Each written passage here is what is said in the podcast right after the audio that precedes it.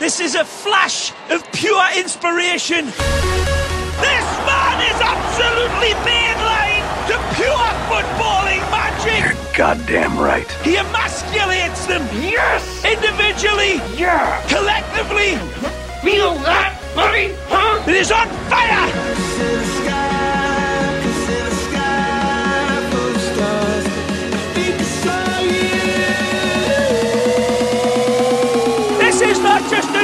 It's a wet dream of orgasmic proportions.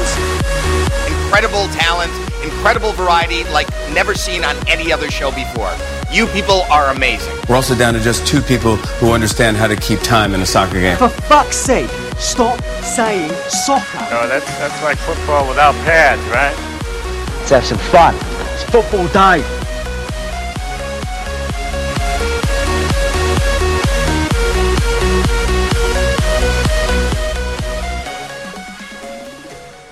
Spring is in the air here in New England. Oh god, today was so beautiful. 70 degrees out today. Um, and with spring in New England comes New England Revolution season. MLS started up last weekend. Um, we'll get to that in a little bit. Um, we have a special guest calling in to talk some Revs with us, Ben Kitchen. Yep. He's from EEI, correct, Carl? Yeah, WEEI producer as well as the host Of of the Soccer Cast. yeah WEEI's Soccercast. Perfect, perfect. So yeah, he's gonna call in some talk some revs with us. We're gonna bounce a couple questions off, off of him, a couple ideas, see what he sees in line for the season for them. Um, today's date is I don't know because my computer says it's February twenty second. March 9th. Yeah. March 9th. Perfect. Today is March 9th, um, which means that this will be up tomorrow, March 10th. Um, the guy over here on the turntables, that's the producer, Carl Badger. Hello. Um, the guy over here who just got up, was there a train in the background? Yeah, we had some, uh, Uh, there was a train in the background. some traffic. Kelly had to uh, close the door, but he is your Liverpool aficionado and the color guy, if you will, um, Zach Pelican. Howdy. And I am your Arsenal gooner, your host, the prettiest looking of the group, JP Chenard. Um, we are in a little bit of a Oh, sorry, my fingers. we are in a little bit of a time crunch just at the beginning of the show because we want to we're gonna we want to spend some good time with Ben talking about uh, MLS, like I said. So we're gonna get right into it. Um, tomorrow, when you listen to this, don't be afraid to hit us up on Twitter at OTP Soccer Talk. I was on today for the whole um, Benfica Zenit St. Petersburg match, uh, live tweeting during that, and I got a good portion of the um, PSG Chelsea match until I fell asleep at halftime. Other than that, I was live tweeting. It sounds like a PSG Chelsea match. Yeah, reaction um, right there. Yeah, no, good day. Um, Benfica and PSG moved on. Uh, but yep, like I said, with any of our topics today and any topics that you want us to do for other topics of the week coming up in the future, like I said, OTP Soccer Talk. And of course, if you are listening live to the show in an hour, which you don't know yet, we're kind of traveling time here. Um, at OTW Sports Radio, we'll be shooting that tonight live in studio at Del Boca Vista Studios, but that will be up tomorrow as well, Yes, either sir. directly above this podcast or directly below it. How do you usually do it? Above. Directly above today's recording of Off the Pitch. Um, episode 18. I know last time we were on the air, we did a quick League Cup um, final review. Um, that was kind of a gift from us to you. That was not necessarily a show, show scheduled show. We, like I said, impromptu. Um, but with that, that brings up today, episode 18. Um, and any football fans who know very little about the game, so even if you guys are new to the show, you're to know who Paul Scholes is, the Manchester United midfielder for through the early 90s straight up to 2013, I believe was the year he retired. Um, and he's they've said he's the best midfielder England has ever had. He's by far the most decorated. He won 11 Premier League championships, 25 total trophies. I'll get into the other trophies that he won in a little bit. Played his entire career with Manu, um, and he every everything that I've read about him, I don't remember seeing too too much of him play because when I got into soccer, I just hated Manchester United because they always won. So I tried to avoid their matches as much as I could. Um, but the one thing that I took away from reading about him was how many players and managers currently say he's the best that they're that they've ever seen, the best that, of his generation. and not just the best at one particular thing, um, the best at everything. Xavi from Barcelona says he emulated his game against him his entire career because when he first played him, he said, "I've never seen anybody this good." Um, so the respect amongst his peers and his fellow players were through the roof. Um, the one thing that I have read about, and probably part of the reason why I wasn't necessarily a big uh, Man U fan, um, but him in particular, he wasn't that n- nice of a tackler. Um, he has a, I believe, the third most yellow cards in Premier League history with 99. He's got the most uh, Champions League yellow cards with 37 for a career. Um, and he would always say he remember he picked up a lot of them late in his career because he built up the rep- reputation. But he's been on record saying that I never forgot a bad tackle that somebody gave to me, so I was never afraid to go back, remember that, and come back in the future and give them a bad tackle back and even up the score a little bit, um, which is kind of refreshing. He he knows he's good. He's not going to let anybody mess around with him. Um, you, like I said, Manchester United aside. Um, but yeah, like I said, a lot of respect from everybody, and one of the more, not necessarily more deserving, but after we got out of our starting 11, this was one of those ones that at 18, we didn't have to do much research at all. It was right there given to us. Anything on him, Pelly? Carl? Not not a big fan. Not a big fan. No, he, he truly one of the great Premier League greats. One of those players who came up um, in. I don't know if I would necessarily consider him part of the class of '92, the great historic class of '92 for Manchester United, but one of the great he, players to come through with that the, group. he Yeah, came the year after him. Right, he was right with that group for the most part, and uh, yeah, truly an all-time great for the Premiership, and especially by Manchester United standards. Uh, really, it's a very very short list of people you would put in his class or above him. Um, in terms of his style of play, difficult, difficult to speak on because honestly, I didn't see him until the end of his career, and at that point in time, he had kind of turned into a um, his multifaceted style that you were talking about kind of slimmed itself down to they put him out there with a specific role in any given match, and that was more or less what they used him for. Um, whether it was more of an attacking minded uh, role in any particular game or uh, providing a little bit of the metal in the midfield, if you would. Um, but ultimately, one of the Premiership greats and uh, a very deserving 18. Again, he was no Steven Gerrard. Oh my goodness gracious! I completely disagree. Um, he's to me, like I said, I didn't watch too much of him just because, yeah, we were at the end of his career, and I hate Man U. I have always hated Man U, and I just didn't like watching their games because they always won. But he was that cog in that middle of the field for two decades that ran that team. And like I said, players said you could put him in a central attacking position and he would dominate. He'd be the best central attacker in the world. You could put him back as a holding midfielder. Right. He'd be the best holding midfielder in the world. You can put him out on either mid wing and he'd be the best at that position. He was great with both feet, great with his head, amazing, phenomenal passer, but he had a whole bunch of power and pace to his shot as well with the curve. He, he really just did have it all. And like I said, it, it's doing this now and 18 times. Very, very rarely when I'm when we're looking up um, stats and figures and about these players, some of whom that we've never seen. I haven't seen a lot of commentary from their peers and other people that played against them. And like I said, there's I couldn't stop finding articles today, even on Wikipedia. When I went through that a little bit, um, there are quotes from players all over the world, not just in England, about how they played against him, and some of the best have played against him and said, "Wow, he's that much better than myself." So really, truly deserving 18. Um, next week we're gonna have number 19, Steve Yzerman. Steve Yzerman. that's a, that's a good idea. Stevie Y. He might he might have played uh, some sort of junior soccer somewhere in Canada. I doubt it. You doubt it? Whole other country. They're not, they're- you know how they feel about soccer Yep. or football. But yeah, no, that's like you said. Paul Scholes, very deserving. Um, kid number of the week at 18. Next week we're gonna have 19. And I, like I said, we had it easy this week picking that 18. Next week we're gonna need a little bit of help. So on Twitter at OTP Soccer Talk, send us your favorite number 19 and why you think he deserves to be our um, kit of the week. With that, we're gonna go right into MLS. And before we get Ben on the phone, just you and me real quick, Pelly, couple talking points if we can for a little bit. Um, let me pull up my brand new MLS app that I got today. Ooh. Oh yeah, we're gonna try. fancy. We're gonna try this out on air. Technology guy over here. Oh yeah. and the standings from last year. So this is big already T. working miserably. Already working miserably. I know we're only one game into the year, so the table isn't too too crazy. Um, we're gonna with, with the Premier League coming to an end and international soccer coming this summer. Um, we're gonna f- try to focus on Major League Soccer. Not necessarily every week, but at least once every two three weeks, we're gonna touch on the table, anything big that's going on in the year, and most definitely our Revs. We're going to the Revs game this Saturday. Um, three o'clock game against DC United, which is good for us because DC United got walloped this weekend, um, three nothing.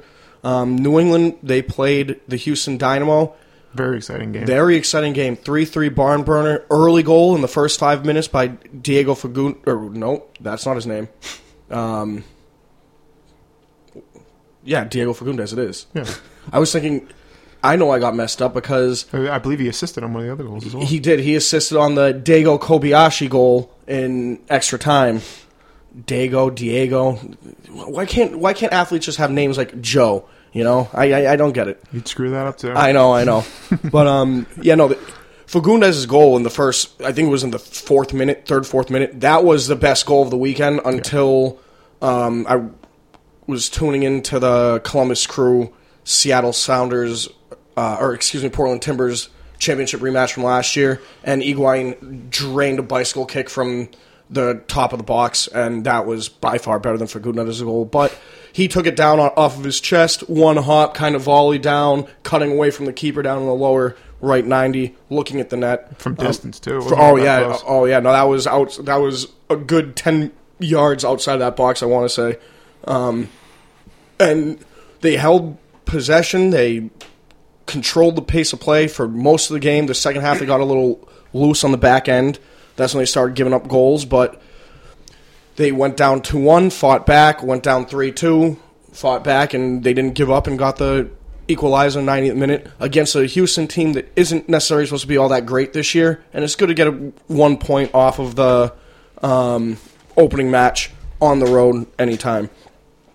Um, real quick, do you have any ideas on any guesses on who the MLS Golden Boot's going to be this year, Pelly? Ooh, that's uh, that's a tough. Because it is really tough one. And the reason why I'm asking you is because I think it's wide open this year. It's going to be difficult because the guy that I would really like to hand it off to and say is my number one choice is probably going to be missing at some point this season. Interestingly enough, and that's uh, Sebastian Giovinco, last year's MVP, the Atomic Ant. Yep. Uh, I have a strong feeling and a strong indication that he will be getting on to the uh, Italian team for the Euro, uh, which in that case, he's probably going to be missing for a month or so this season.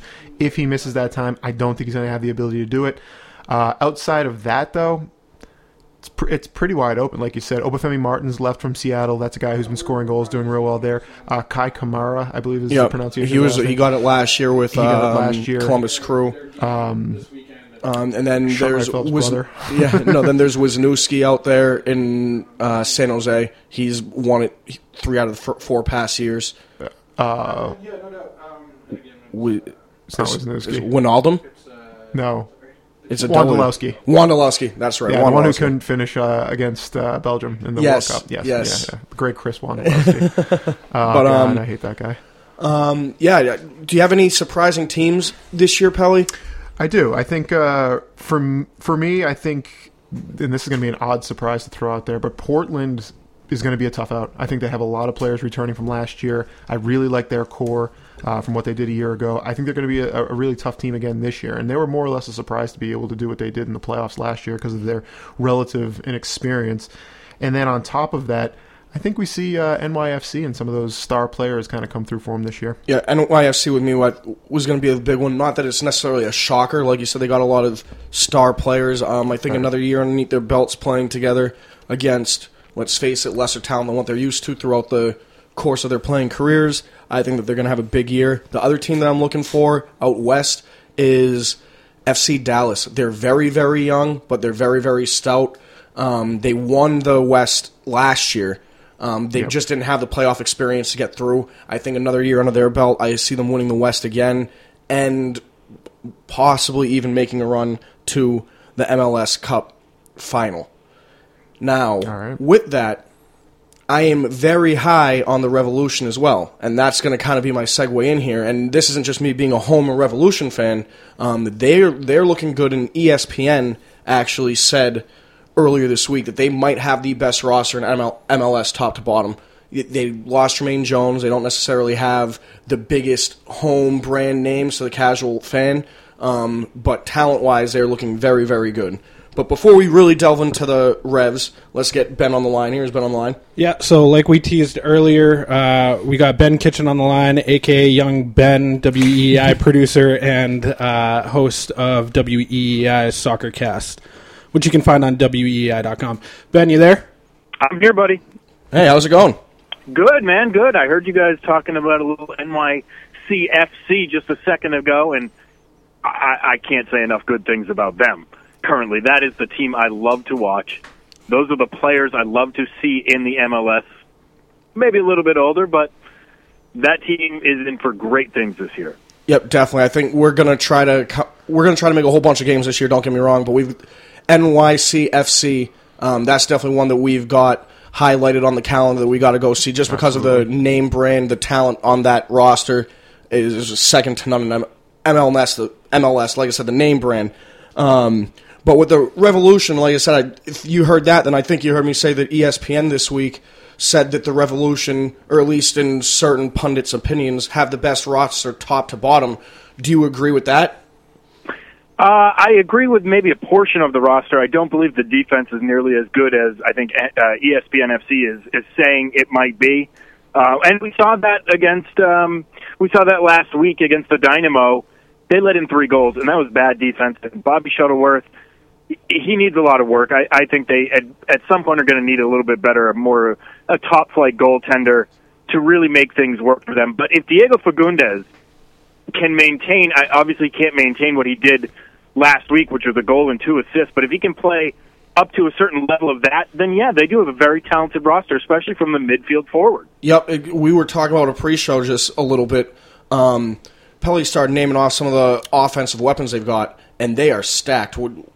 Yeah, uh, just uh, speaking to a couple of different players that they have in that roster, you take a look at guys who have former U.S. men's team uh, caps between Charlie Davies, uh, Teal Bunbury, um, Juan Agudelo, Lee Nguyen. I mean, it seems like the attack is really going to be their strength this year, which is a little bit different than what we've expected from uh, from New England in the past. Usually, you think of a more defensive-minded team with Jones and and the uh, very veteran defense that they've had in the past. What can we expect from that attack outside of uh, Fagundez just scoring wonder goals like he did last weekend? Well, Charlie Davies is a good is a good center forward, and he he has maintained that throughout most of his career. Uh, Obviously, he had that horrible car accident that derailed his career, what was a once promising career. But Right. last year, we started to see him really break through and become what we thought he was going to become 10, 12 years ago. Uh, Teal Bunbury, he, he's good on the right. He can do some things. He made some mistakes last weekend, but he's a talented player. Juan Agudelo is a player that he's still very young, and he's shown absolute flashes of brilliance. If he can start to live up even a little bit to the hype, they're very deadly up front.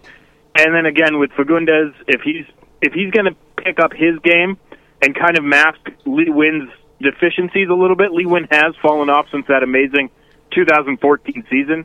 Yeah. But if Diego Fagundez can pick that up, it's going to cover everything, and and that's a very deadly team up front. That's a team that's going to score a lot of goals, but it comes down to that defense for them, and it comes down to Jay Heaps being smart about where he plays players. Kelyn Rowe is not a you know central defensive midfielder, and and he can't play there. Scotty Caldwell, on the other hand, can play there, and you saw a difference in that team when Caldwell came in. Oh, perfect. You're you're speaking to us, and Pelly and I we're nodding our heads here. um, real quick, I've got to follow up for you first, and Pelly will go. But uh, Diego Fagundez, yes, he, he's 21 years old. He's came up through the system, five years in the league now. Um, and the big thing with us is this year we're talking about we've got Copa de America going on, the Olympics are going to go on, the Euros are going on. Um, Fagundez' Uruguayan team did not make the Olympic. Uh, they did not get through Olympic qualifiers, so he's. It looks like he's going to be there all year for them. And I think that if last year wasn't his coming out party, this year is going to be his coming out party because I think he is if not the best, he's got to be one of the top two or three young talents in MLS right now. I absolutely agree with you. Especially the first half of last year was a struggle for him, and he couldn't even get playing time. I don't know exactly why. I, I mean, he wasn't tracking back well. He wasn't doing certain things, but I don't know why in practice he wasn't getting more looks. The second half of the year, he was fantastic. He was tracking back. He was doing all the right things that a midfielder needs to do. And now it looks like he's going to finally really break through. I think a major mistake for Fagundez was to actually join up with the Uruguayan national team and not stick with the U.S. men's national team. I know why he wanted to do it, but I think that was a, a massive mistake for him because he's going to Uruguay's a little bit better than the Americans soccer wise, as we all know. And they've proven time and time again. If Fagundez had stayed with the U.S. men's national team or, or gone that route instead of Uruguay, I think it would serve him even better. But if he breaks through this year, the Revs are a team that's going to go very deep into the playoffs, if not back to the MLS Cup. Yep, I agree. Did you have one, Pelly, or no? Yeah, I, I, had, I had a few players that I'm not totally uh, familiar with that have been added to the team this uh, past season. Obviously, their top 10 draft pick, McCray. Uh, his first name is eluding me right now. I believe it was J- Jordan McCrary. Yes, McC- yes, McCrary. Um, what can you tell us about him? A little small to be a central defender at only about five nine. Seems like he could be a good option out on the right for them to push Farrell central and then maybe give him another option in that defense. What are you thinking about uh, him in his first year here? I think he absolutely fits in as a a right, a right back, a, you know, fullback, bombing up and down. He's got a lot of pace. He, he's a very skilled player. He's I, I 100% agree with you. He is not a, a center back at all.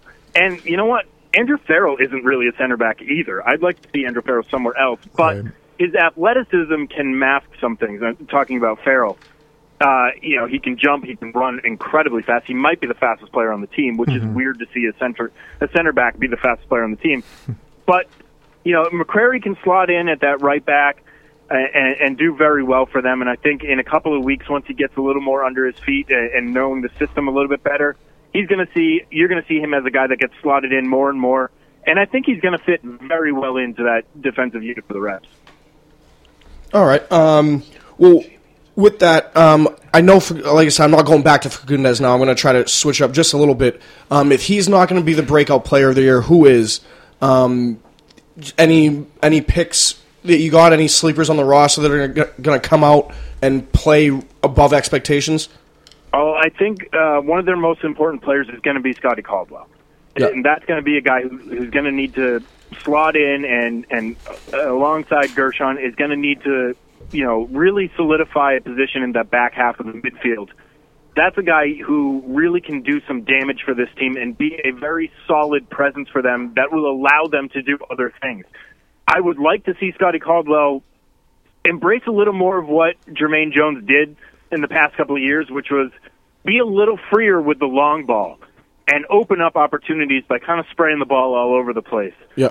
He's going to be very important, and, and I'd like to see Juan Agudelo finally really truly break through Yeah. and be that deadly goal scorer that we know he has the ability to be. But Caldwell is the guy you've got to watch. I've been convinced of that by my co-hosts Russ and Alex. Um, you're the best guest we've had. You were just segueing me question to question to question perfectly. Um, we got I another. have a little bit of experience. yes. you mentioned Jermaine Jones again. He's obviously out. They traded him to Colorado for um, cash considerations and a future draft pick. Um, they did bring in Sabina. They had the two draft picks this year. Um, I don't believe Sabina's coming here until his Portuguese season is over. Is that correct? I believe so. Yes. Okay. Um, is it does Jermaine losing Jermaine Jones hurt him more than the piece that they're bringing in? Is Sabina? Do you see him being a important part of this defense moving forward, or the two rookies that they uh, drafted in this current super draft? Um, do you see them making any moves this year? Or no. Well, I think McCrary will. I don't know about the other kid. He, his name is I, I'm, I've lost his name right now. But McCrary, I think, will be an important piece. You know, I think you'll see him about fifty percent of the time getting in there. Sambina, on the other hand, is a big stud of a center back. He's a huge physical presence, which is what they need. Yeah. And, and but I don't know. I honestly don't know what he's going to bring to this team. And but I think he will help solidify that you know defensive line. Jermaine Jones leaving does open opportunities for other people, but it, it also can hurt this team. The Jermaine Jones, when he was on, he was fantastic, and he was just what this team needed. But too often last year, you saw his 34 year old body break down and miss a lot of games. And with that suspension looming over his head, he's going to miss six games anyway. so there, there's there uh, I'm excited about. I think he will have a very good impact. But Jordan McCrary, if he if he does what I think he will and can do, he might have the biggest impact of the newest additions on the team. All right, perfect. Uh, How about the DP, real quick? Uh, Xavier Kouassi, I believe is his last name, uh, over in FC Sion. He's not coming over until July, but uh, well, he he tore his ACL as well. he did. Okay, I knew he had an injury. I didn't know how serious it was, but okay. So you- so you he's probably might not going to. you might not see him until August. And honestly, I didn't think that was a great signing. I thought the way the Revs handled it was awful. I, I, sorry, I'm just trying desperately not to just go on a complete tangent, and storm up about the Revs and the way they handled it. I didn't think it was a great signing to begin with. I didn't know a lot about the guy, and then I did a little bit of research. Not the guy for them. You know, Jermaine Jones was a big, physical, intimidating presence. This guy's a small, small midfielder. He's talented, but I didn't think he was going to bring anything to the team anyway. On top of that, he wasn't going to come until July, and now he's got a torn ACL. So you're probably not going to see him until at least August, and even then, he's going to have to get his fitness back up. So it's pretty much a lost year for Kouassi. All right, that's a bummer. Um, It is an absolute bummer, but it was a stupid signing to begin with. I see you get just as angry as I do on Pelly's show off the wagon. I'm loving it. I'm loving it.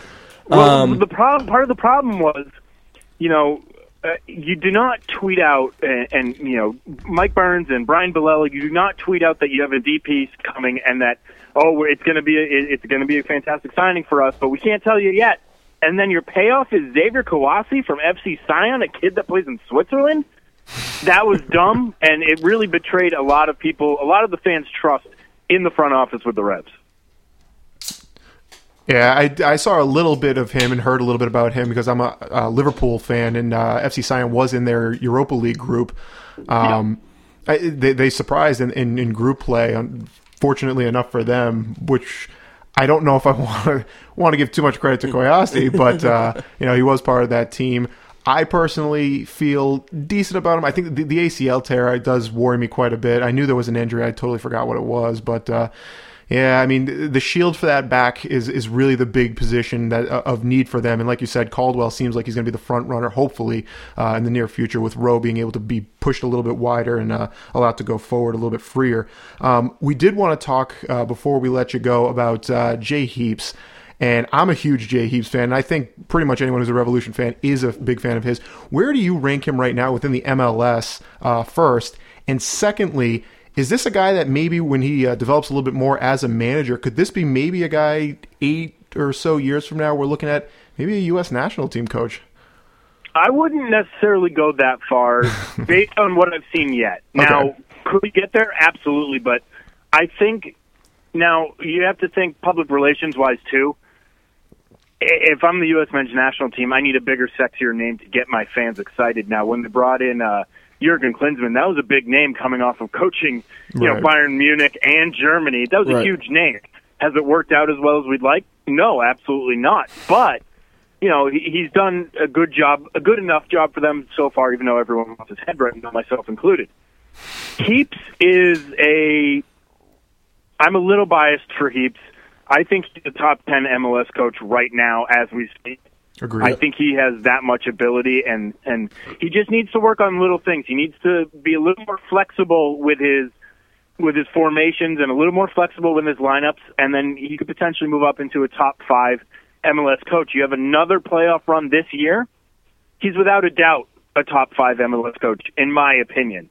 I think he's that good. Now you look at some of these other teams, whether it be, you know, Patrick Vieira with NYCFC, he could be the best coach. We don't know yet. Obviously, Arena out in LA is actually the best coach, Yep. uh, and, and has been for a long time. But Heat does it with less talent than those other teams. Uh, yes, exactly. And the comparison that we've kind of drawn, uh, like you said, he doesn't like changing his formations up, doesn't like going with new guys. That's a little bit of Claude Julien, if you will, for you ho- for your hockey fans. But on the hand, That, too, that's a good comparison. That's a very good comparison. And then the other thing too, like you said, he does it with so little. He's got a little bit of that Brad Stevens in that the Celtics have now, without the big name talent, but on the other hand, too, nice solid roster, top to bottom. They they're a dangerous team every weekend. I, the, and I like the Brad comparison, although I'll say Brad does more with even less than You know, Brad's got less to work with. Heaps has some really exciting young talent that can be, you know, top 10 players in the MLS. Brad doesn't have that. Brad's Right. got a, a good squad, but it's his ability to coach that team up, Right. which puts him ahead of where Heaps is. I like the Claude Julien comparison in terms of, you know, he doesn't like to really change what he's doing. He's very comfortable in his formation and all that stuff. It's a good comparison, but then again, don't forget, Claude's one of the best coaches in the NHL. True. True. As much as I hate him every other Wednesday, but um, I can't True. disagree with you. um, all right, one quick question for you before you go. Um, Where do you think the Revs finish up overall on the table? Do you think they make a big push? Do you think they win the MLS Cup? And if they don't win the MLS Cup, who's your guess early in the year? We're big prediction guys here. Um, so after week one, who's taking home the title? Oh man! Uh, before before week one, we did these predictions on our show, and I said the Galaxy are going to get back and win the title. Actually, uh, I, I had the Galaxy and NYCFC in the MLS Cup. I can't. I'm pretty sure I picked the Galaxy to win it again. Yeah. But I do have the Revs making a decent run in the playoffs. I don't think they'll be one and done. I, they might make the Eastern Conference Finals. It's a good team. It's a very good team. You know, but the Eastern Conference just got a lot better. NYCFC has another year under, or has a year under their belt. Their main player, David Villa, had a good year last year. Andre Pirlo and Lampard did not have very good years last year, but now they're acclimated to how the league plays. Yep. Orlando City, with Kaká, who's still a very good player, Yep. and, and they have a good team that actually did some things last year. Now, if Montreal with Didier Drogba, if if they're right about and Didier's being kind of obtuse about this and not wanting to play on turf at all, then I think that screws up Montreal. Yes, yes, I agree. I heard that the other day too, and he's getting more and more like a drama queen as we go on. Not to change the topic on you, but No, no, don't worry about it. I love talking Drogba. but uh, Toronto, you know, that's a team that should always scare you, even though they haven't been good with all the talent they have. This should still scare you and still worry you. And then Columbus is still good. Yep, But I, I think NYCFC, with all that talent and that ability, I liked Patrick Mullins when he was with the Revs, alone with NYCFC. So I think that's a team that's actually going to make the finals. I think, and I heard you guys mention FC Dallas. That's a very exciting young team that's kind of similar to the Revs. So I, I, I think they're going to be right back in the hunt, and I think the Sounders are going to be right back in the hunt. I think that Portland will drop off, at the end of the day, it's going to be Galaxy and NYCFC. perfect. That's what I like to hear. I love the predictions. Some people come on and they say, "Oh, I don't do predictions." No, we do predictions every week. We Predictions are the most fun thing to do. exactly. That's what, that's what we say. Um, but thank you very much. This that was Ben Kitchen from WWE. W yeah, geez, not WWE. Hey man, if I worked for the WWE, I'd would be W- a very different situation. WEEI. He's a producer and studio on there, and he does WEEI's soccer cast. So thank you very much, Ben, for uh, coming on. We got to do it again. Get you in studio one day and talk some X's and O's with you. Thank you guys. Anytime, just give me a buzz. I'll join you guys anytime you want. Perfect. Thank you. All right, yeah. One more time. That was Ben Kitchen um, from WEEI, not WWE. Or WWF. Or Yeah. any wrestling affiliation. But yep, he, he's got a big time soccer podcast for the EI radio station here in Boston. Um, he runs out with two of his buddies, I believe. Correct, Carl? Yeah, I, had, I haven't met um, I haven't met his co-hosts, but um, I've listened to a bunch of their um, bunch of their podcasts, and they're great. Yeah. Local guy too, actually. He's from Framingham. Oh Ben. no! Oh, Yeah. so he's like I can throw a rock to his house from here, live in Del Boca Vista Studios. Yeah, exactly. Oh, he knows might, exactly where Del Boca Vista Studios. Oh, is. we might have to. We might really have to lay into him on getting around the round table of doom out Get here. on off the wagon. too. Yeah. Oh yeah. Oh definitely, definitely. Um, but yeah, I think that's going to end our ML. Anything else on the uh, Revs MLS as a whole here, Pelly? One thing I wanted to talk to you about real quick, and we talk about it all the time, in and out. Um, anything MLS off the field this year you're looking for, looking forward to, looking not forward to? I don't think we're going to see them necessarily get rid of the ownership structure that they've got. Um, Yeah. They just raised some of the salaries. It sounds like they're going to try to raise the salary cap a little more, give some players more money. Um, I only got into that recently because I was looking up Diego Fagundez. He's 21 years old. He only makes $55,000 a year. Um, is he necessarily European starter quality? Um, maybe not. But on the other hand, too, he could. I'm surprised that they don't. And I'm sure there's more that works into it as much. I don't follow MLS transfers as much as we do European transfers. Um, but I'm very shocked at how little he makes in comparison to. th- There were only 10% of the players this year were free agents. Yeah, there. Um, the MLS was is a lot like. Uh, I don't know what a good way to put it is. It's a lot like all of the other four majors were back. You know, 30, 40 years ago. well, yeah. Once you're signed by your team, you get this homegrown uh, Yeah. tag to you or whatever it may be. Unfortunately, it's very tough to break that, and to move around within the league is difficult because these aren't independent entities. It's the MLS. That's Right. it. And I think that's going to be one of the biggest things for the MLS going forward is break that mold, allow yourself to have independent entities within your league. Once they can do that, then you're going to see the ability for these teams to go out and buy and spend and build themselves up. And it was funny that Ben said that uh, Kouassi from uh, FC Sion. Now they they've had a great run of it. I mean, this was a team that was in the Europa League against uh, Liverpool. They actually I I don't think they won the group. I think they came in second behind Liverpool because they Liverpool won their last uh, match. But um, you know, a team that did very very well. But you say the Swiss league. The MLS is better than the Swiss league by mm. most standards. Now, FC Basel, which has been a great team in that league, yeah, they're going to beat 98% of the teams in the MLS very consistently. But outside of that, the MLS top to bottom is much better than what you get in the Swiss league. It's a lot more competitive top to bottom too, exactly. because because it keep by having the salary caps and having that structure, you can't have owner A come in Right. buy the revolution and pump three hundred million dollars into the team, and now you just smoke everybody out of the water. Exactly. So it's not necessarily revenue based for these teams to be successful, which at some point you have to look at yourself and say, okay, we got to either try to go towards that European mold to allow these teams to prosper and start to break up in, in as you've said before, accordion in terms of the uh, the table, or B, they're going to go with the American style uh, structure, governance structure, where you have the different divisions and you know the teams are salary caps and Right. th- that's the, the that's the issue that they're running into because none of the other major North American sports have leagues outside of the U.S. that they're really That they worried compete- about. right, that they compete with. Everyone is tuning into the MLB, NFL, Around the world, that's Around the, the world, best of yeah, the best exactly. of basketball players, and there's no players. there's no second league. Unlike Right. you, go, you go to England and Spain, you could make a very easy uh, Germany, even. Germany, right? Italy. You- there's could five leagues right there. lot, Yeah, a lot, a lot of uh, a conversation about those different leagues. Who's the best? And that's why Champions League has such a high billing for itself. Is because you look at this and say, okay, who's the best? Who's the best league? Who's consistently doing well there? And I think that's that's the big thing for me with the MLS this year.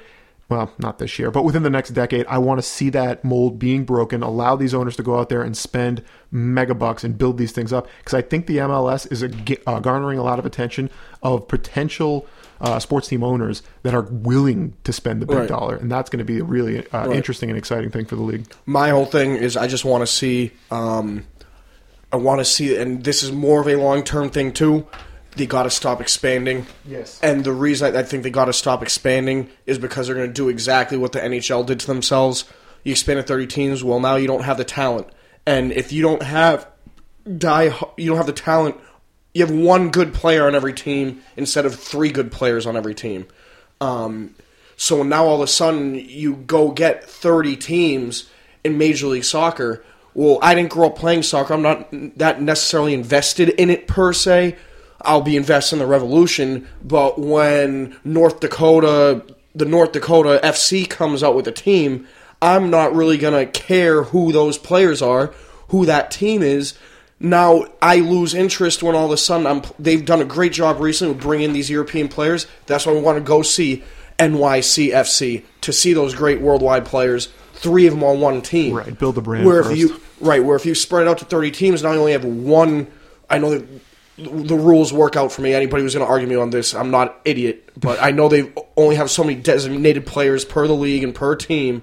Um, but the more teams you have, that designated player shrinks and shrinks and shrinks, and then now you, you don't get Frank Lampard as your name. Now you're getting this guy from FC Sion, and it's like, well, who the hell is this dude? Yeah. Um, and that's where I'd like to see them start this year. No, let's cut it, cut it at 22. Or if we're gonna go this way, you open it up, let them open up another 18 teams, and you give me two divisions with a, with two separate tables, and you ha- give me relegation and promotion. Um, that's way down the road, but I agree with you, Pelly. Awesome. Alrighty. We haven't been on in a while talking soccer, soccer outside of that League Cup. Um, what do you call it? League Cup special that we did. Oh, I'm, I don't know how to shut off my MLS app. This is good. this is why I don't try new things on air. It never works out. Alrighty. Um, so we haven't talked soccer at all. What we've only done one show now in the past two, three Two- weeks. yeah. Um, FA Cup's been going on. Champions League's been going on. Like I said, I already told you today. Um, Benfica and PSG went through yesterday. Um, it was Real Madrid and somebody else that went through. Oh, Wolfsburg beat Gent. Um, two more games tomorrow, and then there's going to be I believe it's pronounced oh, gent. excuse me, not tomorrow. Today's Wednesday. Now I'm all messed up. I had a long weekend, folks. Um, next week there's four more games. So after next week, on the 18th, I believe it is, that's when the draw is for the next round. Um, so we're probably gonna stay away from Champions League until that next draw. Uh, Europa League, they're in their round of 16. First leg start tomorrow. Um, we'll probably wait one more week after that too, because they they're gonna do their second leg next week. So maybe depending on which day we're on the air next week, we'll do Europa week either next week or the week after. Um, FA Cup has been going on. We're down to our final eight in that. Uh, after Arsenal, they were the only ones with the replay. They took care of Hull City 4 0. So we got the quarterfinals there. Um, we have the league, which is the table is starting to blow up. So, Pelly, I'm going to let you freeform here. I want you to pick a topic that we're going to talk about. No, do go either FA Cup, um, go the league table, and then if we want to discuss, if we want to do a freeform discussion of more of the um, League Cup game that we went and saw, or if you want to talk any particular games, you tell me. Uh, I think the league table is probably a pretty good place to start. We'll start with league table then. And we're gonna go. We don't have to go too too quick here. We started early tonight, but on the other hand, too, just because we started early doesn't mean that we're gonna finish early. So we're trying to stay a little bit ahead of schedule. Um, if I can get the ta- there's the table. Alrighty. So last time you listened to us, there's been a lot of shakeups since then. Um, I'm only going to start reading 17 to 20 now because it looks like there's a clear division on where the relegation battle is set. Um, so this will be the last time Swansea's mentioned. They've got 33 points in 16th. They're eight points clear of Sunderland, um, who is just ahead of the relegation zone with 25 points. And this is where it gets interesting. Norwich and Newcastle are in 18th and 19th, respectively, with 24 points. Uh, Norwich is up two in the goal differential, and Aston Villa not quite mathematically eliminated yet, but getting closer and closer as the days go by in the cellar in 20th. Um, at the top, and this like this is where it's starting to get interesting because there was a long time here where that four and five gap was open, and now the two teams that were trailing, Manchester United and West Ham, they're within one game of that Champions League spot. West Ham is in fifth. First time they've been said in a while on the show. Give Damn a round right. of applause to Cla- Carl. Woo! um, Man City. te- Ah, shit! I did it again. Man City. that was for you, Pelly. They were in uh they were in, in terrible form coming into this past weekend. They did get a result out of that, but they lost. They've lost three out of their last four. Arsenal's wheels are spinning. They've only got one point out of their last three matches. They're in third place with 52 points. Uh, in second place, Tottenham with 55 points. They've only got one point out of their last two matches. And Leicester's just sitting up there, not screwing it up. They're getting their wins. They're taking their draws when they need to. Um, and they've got a very easy schedule coming up. Do you want to just talk about the table here? How this is, is stretched out in the two weeks that we've been gone? You want to do that? Oh, I, I think it's quite quite the opposite. It's actually compacting a little bit towards the top, and uh, yeah, I mean you're, you're starting to see it's all, everything's within striking distance for everyone, and that's the interesting part. Uh, You know, if you take a look at it a week ago, you would have said, okay, Leicester City looks like they're you know walking away with this thing. A few results in the top four don't go in, the, in those teams' direction, and this thing is in, immediately anyone one through six now has an opportunity of possibly winning the, the championship. I mean, you're not you got nine weeks left. Obviously, mathematically, things start getting eliminated as you go forward. Leicester City, they're holding on. I think they're in very good shape going going down to the wire here. But a couple of months ago, something I said about, and I think it was in a Liverpool context, but something I said about Leicester City was they're in first place, so the race isn't over. And I don't say that as a disrespectful factor to Leicester City, Yeah. but more so as a fact that they've never been there before. Therefore, it opens the door for anyone who's been in that race before. Arsenal is starting to play the way that I expected them to. No offense, again. No, they're they're I think they're, they're doing uh, exactly what I expected them to do to, down the stretch, which is not grind out the results. Manchester United is grinding out those results. That top four spot is now not a guarantee for them. City is starting to get a little bit healthier. However, they've got a ton of different competitions that they're worrying about. League Cup is finally out of their hair, but they're still in the FA Cup. They're still, in the, they're still in the FA Cup. Champions they are, League, they're st- and they're going to be advancing. Yep. Knock on wood. Sorry, Man City fans, but they should be advancing through into the quarterfinals of the Champions League. Right. And they've got this league schedule, and I think that's going to be tough for them. So ultimately, when you look at this, you know, this fight for the championship, you can't even take away the possibility of West Ham sneaking in there in, in some way. Yep. So it's exciting. This is what this is what you love to see going down the stretch. and just real quick, I've got just the upcoming games for the top of that table. We'll go top of the table a little bit here, and then we'll end it with the bottom of the table. uh, Those last four, little bit of relegation talk. That's always fun. Oh, you guys suck. So get the hell out of our league for better None- teams. none of our teams are down there, None of our teams. Are, yeah, none of our teams are down there. But get the hell out so we can bring up somebody who's actually going to try. Um, but Leicester City, their next match is against Newcastle in 19th place. They've lost three in a row. After that, they've got Crystal Palace, who has been in terrible form. Yep. I can only see their last five matches up here, but I'm pretty sure only gotten two points out of their past ten league matches. Well, I watched them against. I watched most of the game against Liverpool the, uh, a week ago. That's a team that dominated for the most part. I thought was a better team for sixty something minutes, and still found a way to lose it. That's not a good sign. Yeah. So Leicester City, I, I this is the whole thing. We keep saying it. When are they going to kind of fall here? But they've got the they've got not necessarily the two worst standings wise, but you got the second worst standings wise, and another team who can't get out of their own way. They should get six out of these. Mm-hmm. Which means that their lead's going to be at least five points still, which is what it is now, seven. going into the last seven. And now Tottenham has to make up five points in seven games. Here's the thing, and I, I I'm not, I'm not trying to drag you back into it, but two of the last three weeks, who do they got? Man, U- Manchester United and Chelsea. Chelsea. Two Yep. teams that are playing as well as they possibly could, and I think that is going to be the championship right there. But at this pace, Pelly, they might be. If they're they're seven points ex- up with three points with three games to go, all Then they, need win. to do Then right. they win, no questions asked. But if they're not, it gets very interesting because I could see both of those matches going adversely against them, which could eliminate six points on whomever comes after them, and that is for, for me going into those two matches, and I believe they're the last two matches successively for them.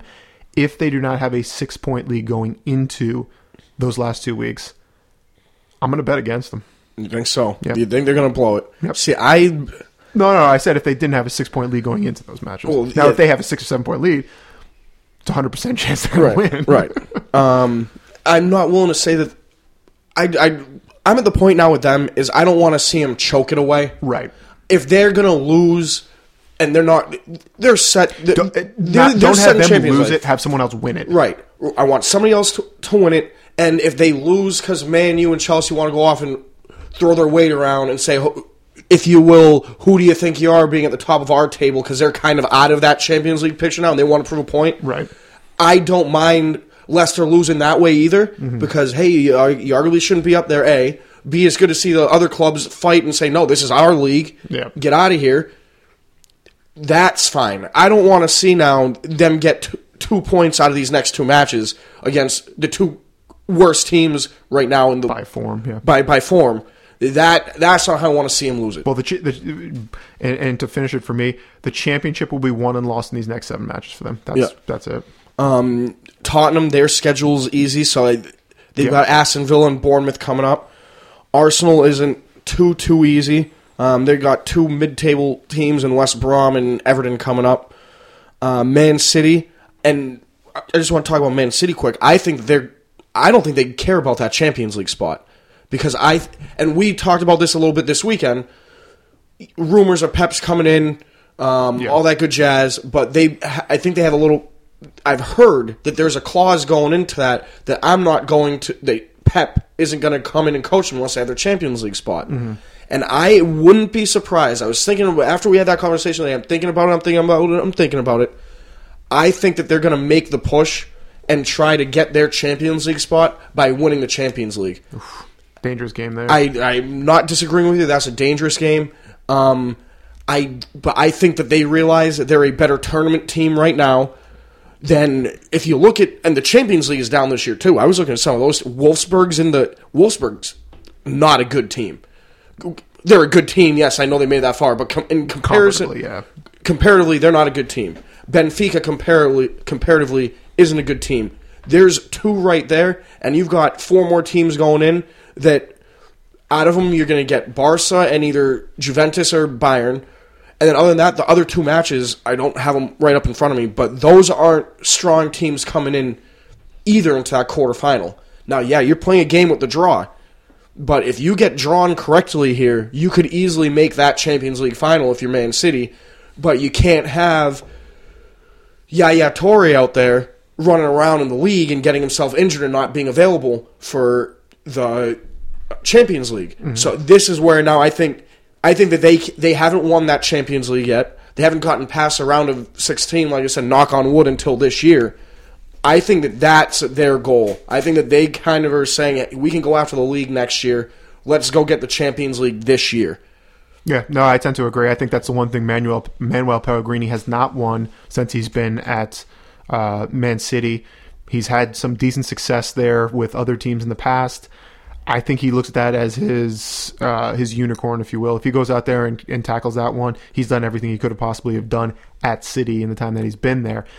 The big thing for me with with with, them, they're the one team that I think has the ability to go out there and win the FA Cup and still has an opportunity at the league. I think I honestly would put them ahead of Arsenal right now in terms of teams that I would expect to see finish, um, you know, within the league. I don't think they're going to win the league, but I think they could easily be in that top two or three very easily. Champions League, I, it's one of those seasons that you know what, outside of Barcelona. Yeah, it's wide open. You Yeah, could very easily end up in that final if Yeah. you don't run across them. And and the whole th- and yes, I know Barcelona is that good, and still watching. I'm seeing some of these highlights. It's like a friggin' it's it's like watching the Harlem Globetrotters. It's- it's a video It's, game. it's it's a video game. But if you you have to take your odds, not only if you're Pellegrini, but anybody who's left in that tournament now. You have to take your odds. Hope that you don't get Barcelona over two legs. Hope that you get avoid them in the draws, and you go up against them in the final and you say, hey, we got 90 minutes here, mm-hmm. and take your odds at the 90 minutes with Barcelona. If Barcelona gets a Real Madrid in the, in the next round, Real can beat them. If they get Bayern in the next round, Bayern can beat them. right.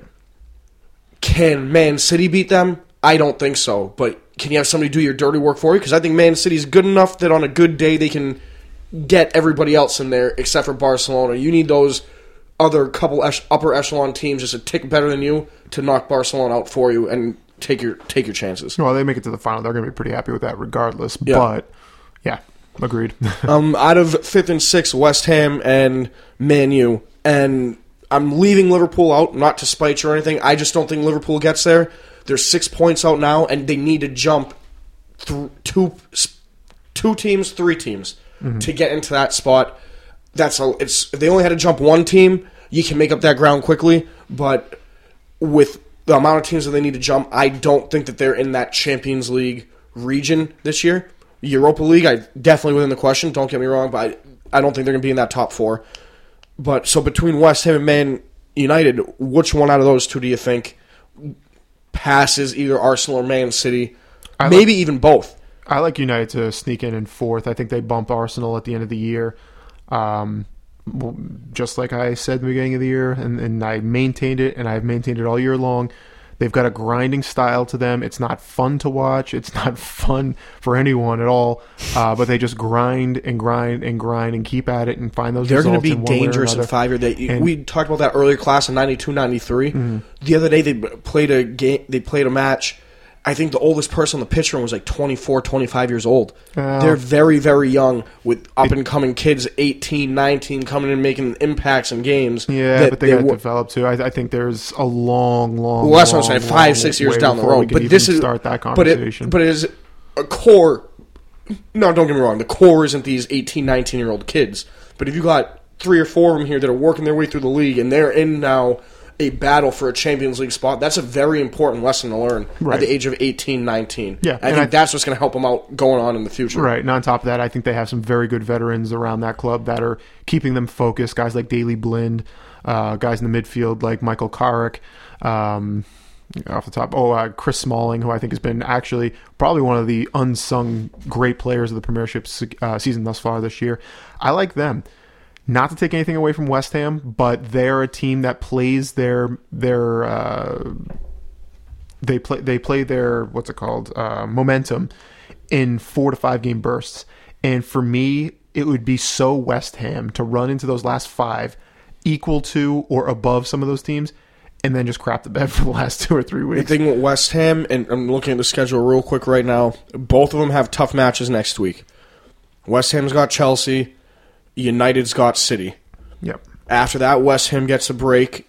They both kind of get the break. They've got, respectively, Crystal Palace and Everton. Then, respectively, Arsenal, Tottenham.